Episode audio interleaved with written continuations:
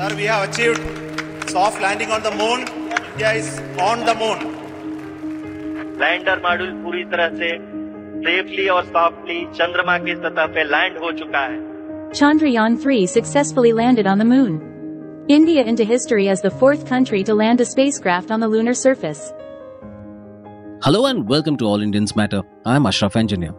The successful launch of Chandrayaan 3 and the landing on the moon's south pole was a moment of great pride and glory for India. Not only did India become a member of a tiny group of nations with such capability, it intensified the focus on our space industry.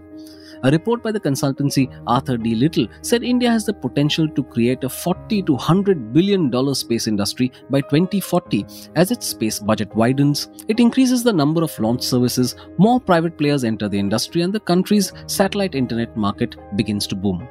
As of now, India's space industry is valued at $8 billion with a mere 2% share of the global space economy. Government spending on space is $2 billion and India has launched 381 foreign satellites since 1999 for 34 countries, netting $279 million in revenue. What's next for India's space industry? All Indians matter.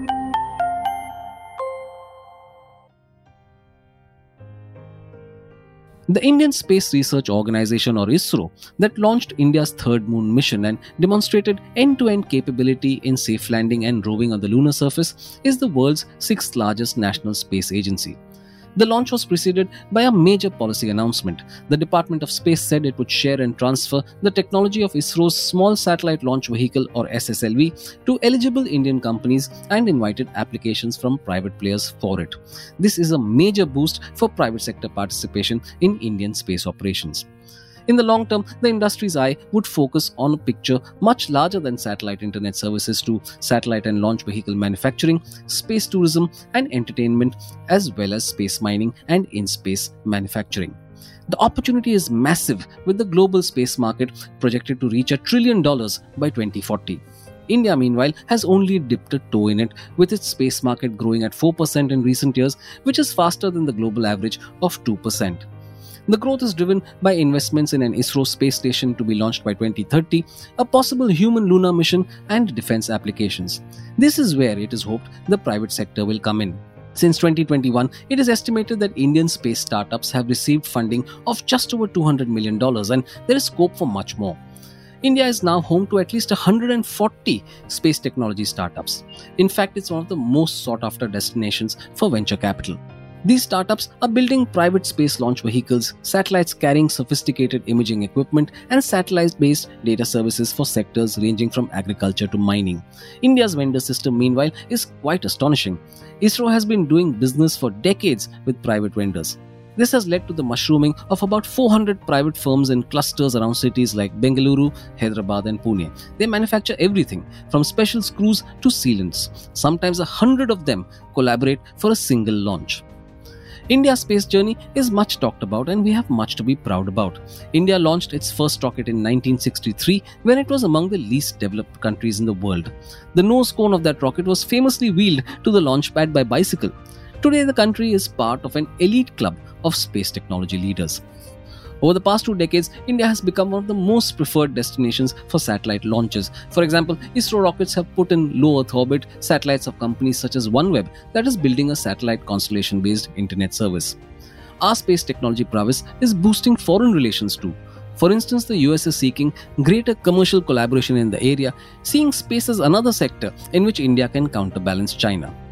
The business of space has changed over the decades. It is now fulfilling smaller and commercial purposes too. For instance, imaging systems feed information about the planet to terrestrial stations, helping farmers ensure their crops, or commercial fishing fleets track their catch.